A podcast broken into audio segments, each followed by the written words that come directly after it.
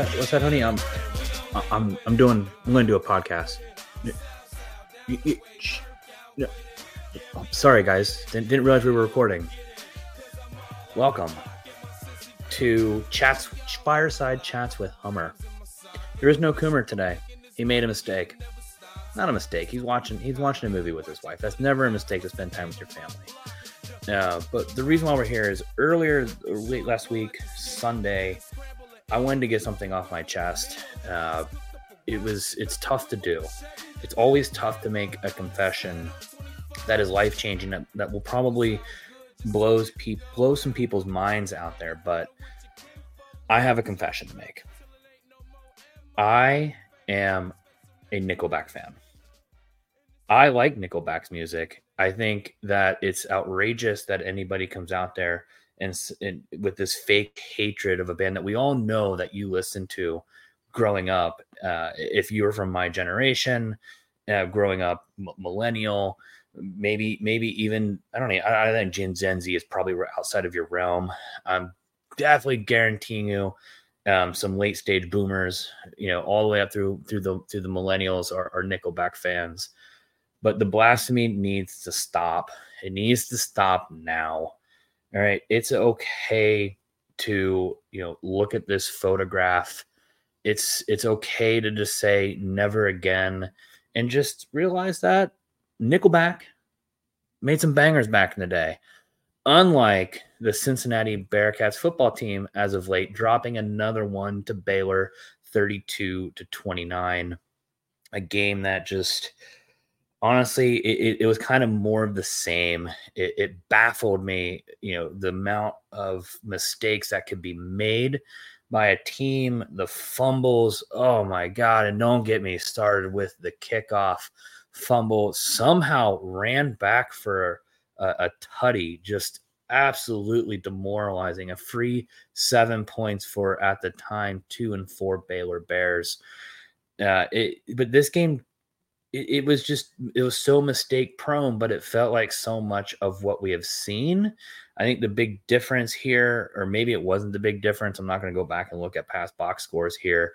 Emory Jones struggled again to, to connect deep. Uh, he did have one good connection, I know off the top of my head with with Henderson, but I think the storyline here was was the Bearcats rushing, which after our last podcast, having discussed and, and seeing Scott Satterfield discuss Corey Kiner, Myles Montgomery, not mentioning him by name, but saying that we lacked guys with speed to make explosive plays. And I, I know he mentioned 80 yards. I think we defined them as 40. But even so, I guess Myles Montgomery doesn't technically count at 38 yards for the longest rush, but we did have two really good rushes. I thought the we performed very, very well on that front. Uh, all in all, you know, I don't I don't got too much to say about the game. It is what it is. It's it's five straight games, five straight uh, losses that we've dropped. We haven't won at home against what would be a a good opponent since late last year. I'm, going to use the word good loosely. Uh, you know, we we haven't we haven't beat you know even a G5 school in a long time. Uh, at Nippert Stadium, Nippert is it's losing its charm in that sense. It does worry me that if we continue this trend, and I know people don't like it when I say this or, or just don't necessarily maybe agree with me you know ticket prices are going to plummet uh, we're going to see a lot of of fans disengaging with the team if this trend occurs long term but my biggest gripe here is comparing what what one coach is doing to what one coach did in the past and what I mean by that is Luke Fickell taking over from a, a horrible Tommy Tuberville era and winning five games his first season. And everybody's saying, well, that's the benchmark now. We just got to do what Fick did or be, be, be do, do better than what Fick did. Well, that should be a given. Luke Fickell took over an absolutely horrid situation from Tommy Tuberville. With the current Bearcat team, with the current coaching staff, they took over – a program that won nine games or more going back to 2018. And we can say that's in a different conference, whatever. It still doesn't do justice that we look like a team that may may not win another game this year in conference. And I'm going to emphasize the word may because it's it is football. There are some bad teams in this conference, but we just played one bad team who who did beat us and for a while there they looked like they're going to wipe the floor with us. We had a really good fourth quarter, brought us back into this game, so much so that I went out and even took the Bearcats on the money line plus 300 thinking this was uh, was done, sealed, and delivered. The Bearcats were going to do it. Had all the faith in the world. You know, going back, and then we're playing BYU. We should have rocked the socks off of them. Our defense was just stifling, and then they just they just ran all over us with the injuries that they had. So I don't think it's fair to compare the two situations.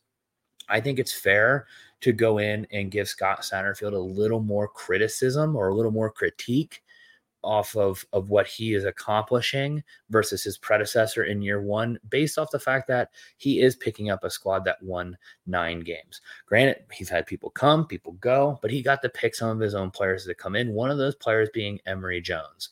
And emory jones has been flat out underwhelming outside of game one where everybody was willing to throw the heisman his way. And if I remember correctly, Coomer can correct me on this when we get together tomorrow. He basically said that, you know, how can you not be ex- paraphrasing here? How can you not be excited about this? This looked amazing. And I just keep saying, and I'm probably going to get the school wrong because that's ah, how much I don't care. It's EKU. It's East, East, East, what, which web, which direction Carolina, Eastern Kentucky, Carolina. Like it doesn't matter what you do in that game one. So he's gotten to bring in some of those guys from that standpoint. He's supposed to be a guy who understands NIL, a guy that we want to be able to come in and use that fund to bring in win now talent and capitalize on the goodwill that the school has built. So we got some we got a long ways to go. We're we're gonna see Satterfield get his chance to to see this thing through, to bring in some talent and I hate to say this word because I've heard it so many freaking times with new coaches here, but install, install the offense, install the the system. So that's that's what we're he's gonna have time to do it. So what we need to see though is a team that looks better coached. This team right now is not well coached on any side of the ball. There is not a single unit that I think I'm pointing to, except maybe if I'm looking at rooms, I'm talking about whole units, so offense, defense, special teams. I'm not seeing a single unit that has it together, that they're they're doing everything they need to do to be successful at a high level. I, I'm just I'm not seeing it. And I know we keep hammering on special teams because that has really been frustrating watching us. I don't want to say we blew the game, but it was a pivotal play on the punt, the the muffed punt against BYU, the fumble on the kickoff that result well, two fumbles. He kind of he, he bobbled the catch, picked it up off the ground, and then fumbles it in the arms of Baylor for the touchdown. Two massive blunders, but defense at times hasn't been there. You know, they've had they had a good showing against against Oklahoma, uh, but you know, at times they they're they're not there. The offense it struggles to score in the red zone when you have that run long-standing joke of, you know, oh they're on the twenty yard line, and and I go, well they're not in the red zone, and my buddy goes, well that's because they just had a two yard loss. you were still in the red zone. You got knocked out of the red zone, right? Or then when you finally make that that big play that scores in the red zone, you're like, yeah, yeah, like finally one one time. That's not good. Uh, this team came out of the bye week and just you know we laid an egg. Uh, we laid an egg against Iowa State. We laid an egg against Baylor, and I just don't I don't see where it gets better from here. Uh, if I'm looking out the rest of the year, I'm going to go the route of saying I only give a flying fuck about one game. You know, in a, in a season like this, we're two and five. Uh, you know, essentially we we have to win four out of the next five games. I see that as unlikely. Um, just beat UCF. That's all I want. Uh, and that's another strange, strange thing is is I'm talking to a buddy and he's he's going like, well, who's our rival in this conference? And it's it's a weird thing if you go through it. Who are the actual rivals for us? And I was like, honestly, UCF is the only team I really care about beating every year. West Virginia will probably develop into one, but at the moment we haven't played them in so long. Like, do I care? Not really. UCF though, God, I, I hate the Space Rangers. Like, guys, you're in Orlando. Like, Cape Canaveral isn't even in Orlando. Like, we don't even they don't even launch rockets from Orlando. Like, your oranges aren't that good. Um, but yeah, I, I struggle to see where where it goes from here. So we're rolling into Oklahoma State, another team that is beatable. Maybe they're five and two, three and one in the conference. I mean, I, am just it's. I think every team in this conference is beatable, honestly. But that is that's a that's going to be a tough one for us. And the, if we play the way we've played the last three games, we're not going to win. It's not going to happen. Uh, which means we have to win out after Oklahoma State with a with a date against a very good Kansas team, uh, in in order to become bowl eligible. So, you know, is what it is. It's not. I don't think at this point, if you haven't settled in and haven't come to terms that this just isn't a good football team, there's nothing I can do for you. There's absolutely nothing I can do to help you become, you know, more in tune with your feelings. Um, but here, maybe maybe this does help. Maybe I can help. It's okay. We've had you get angry after Oklahoma. So well, I'll walk you through the, the stages of grief here. You get high off Eastern Kentucky because that's what people do. They overreact to beating a silly little team in the middle of Kentucky, right? you beat Pitt, but we all knew Pitt was gross. So you're just like, yeah. Even I was guilty of that one. I was like, you come back and beat Pitt. I'm, I'm excited you beat a Power Five team. Losing to Miami, everybody loses their shit. You should. We should have. What gets me is the Oklahoma game. That was a, you know, everybody was high on the brand of Oklahoma, bringing the brand into Nipper, yada yada yada. But for me, it was about getting an opportunity to play a top 25 team. At the time, they were ranked 16. Uh, and then this weekend they they struggle, but they're still ranked number six against UCF. They're knocking on the door of trying to get themselves into the college football playoff. We were in a position that we could have won that game. We played great defense at times, had some slip ups there, but the offense just absolutely sputtered. That's the moment for me that this became incredibly frustrating because to me, I see a lot of talent on this squad.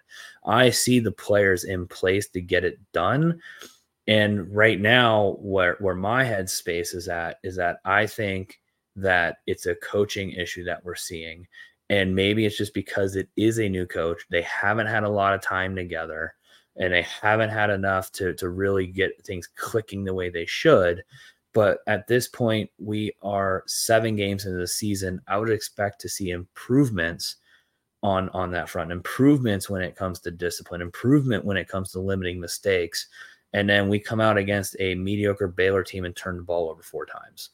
So maybe maybe that's not actually helping you, but for me, what I've I've done is, I think it was BYU. Maybe I, I went and went off a little unimaginative. I think it was called tirade. Uh, calling and and I just leave it at this turd, uh, turd turd turd burgers here. I'm okay with it. I am just going to take everything as it comes in. I love watching college football. I love watching the Bearcats. I'm so freaking pumped every Saturday. And I'm going to look at it as a one game season for the rest of the year. That's it. Every game is the biggest game, and that is it. I don't care about the past results. I'm only going to look at what's coming forward because at this point, anything else is just going to keep making us angry.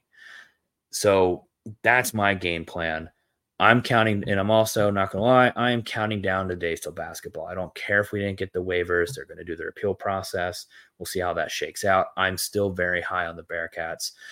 Albeit my expectation is no longer a guaranteed lock for the tournament if if they don't get those waivers i'm going to peel that back and say i still think this team has the ability to win a lot of basketball games put themselves in a position to be on the bubble because i think the talent that we have on this team is still better than what we had in the past year and in the year before that under wes miller I think the key though is regardless of what the wins and loss total comes out to be on basketball is are we seeing something from Wes Miller that's showing that we he is improving as a coach that we're seeing improved play on the court are we moving away from this style of basketball that's been primar- primarily dominated by selfish play you know, me, me, me, me ball? Are we going to see more people crashing the boards, fighting over rebounds, passing, looking to make plays through others?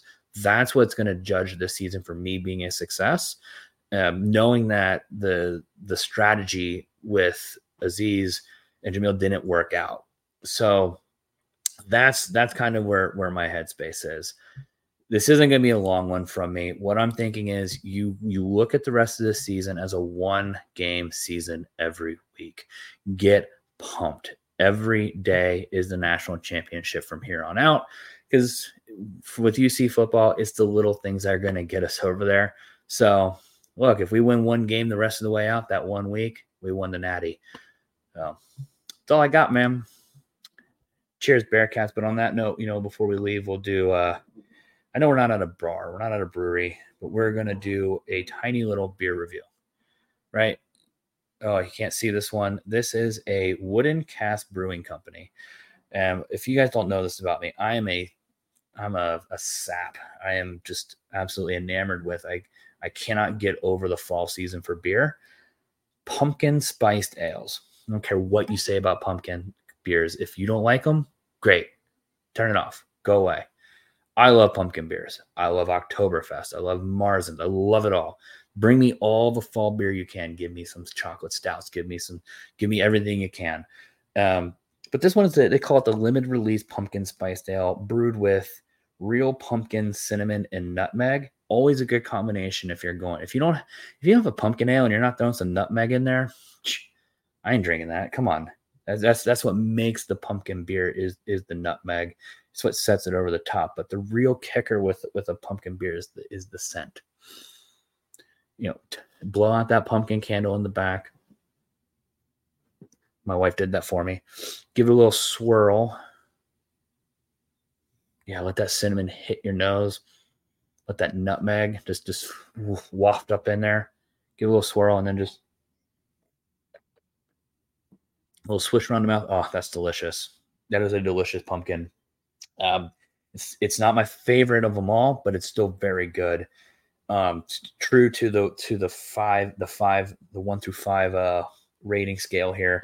This is a solid uh 3.9 right 3.9 on the on the five scale limited release pumpkin spiced ale from wooden Cask. cheers bearcats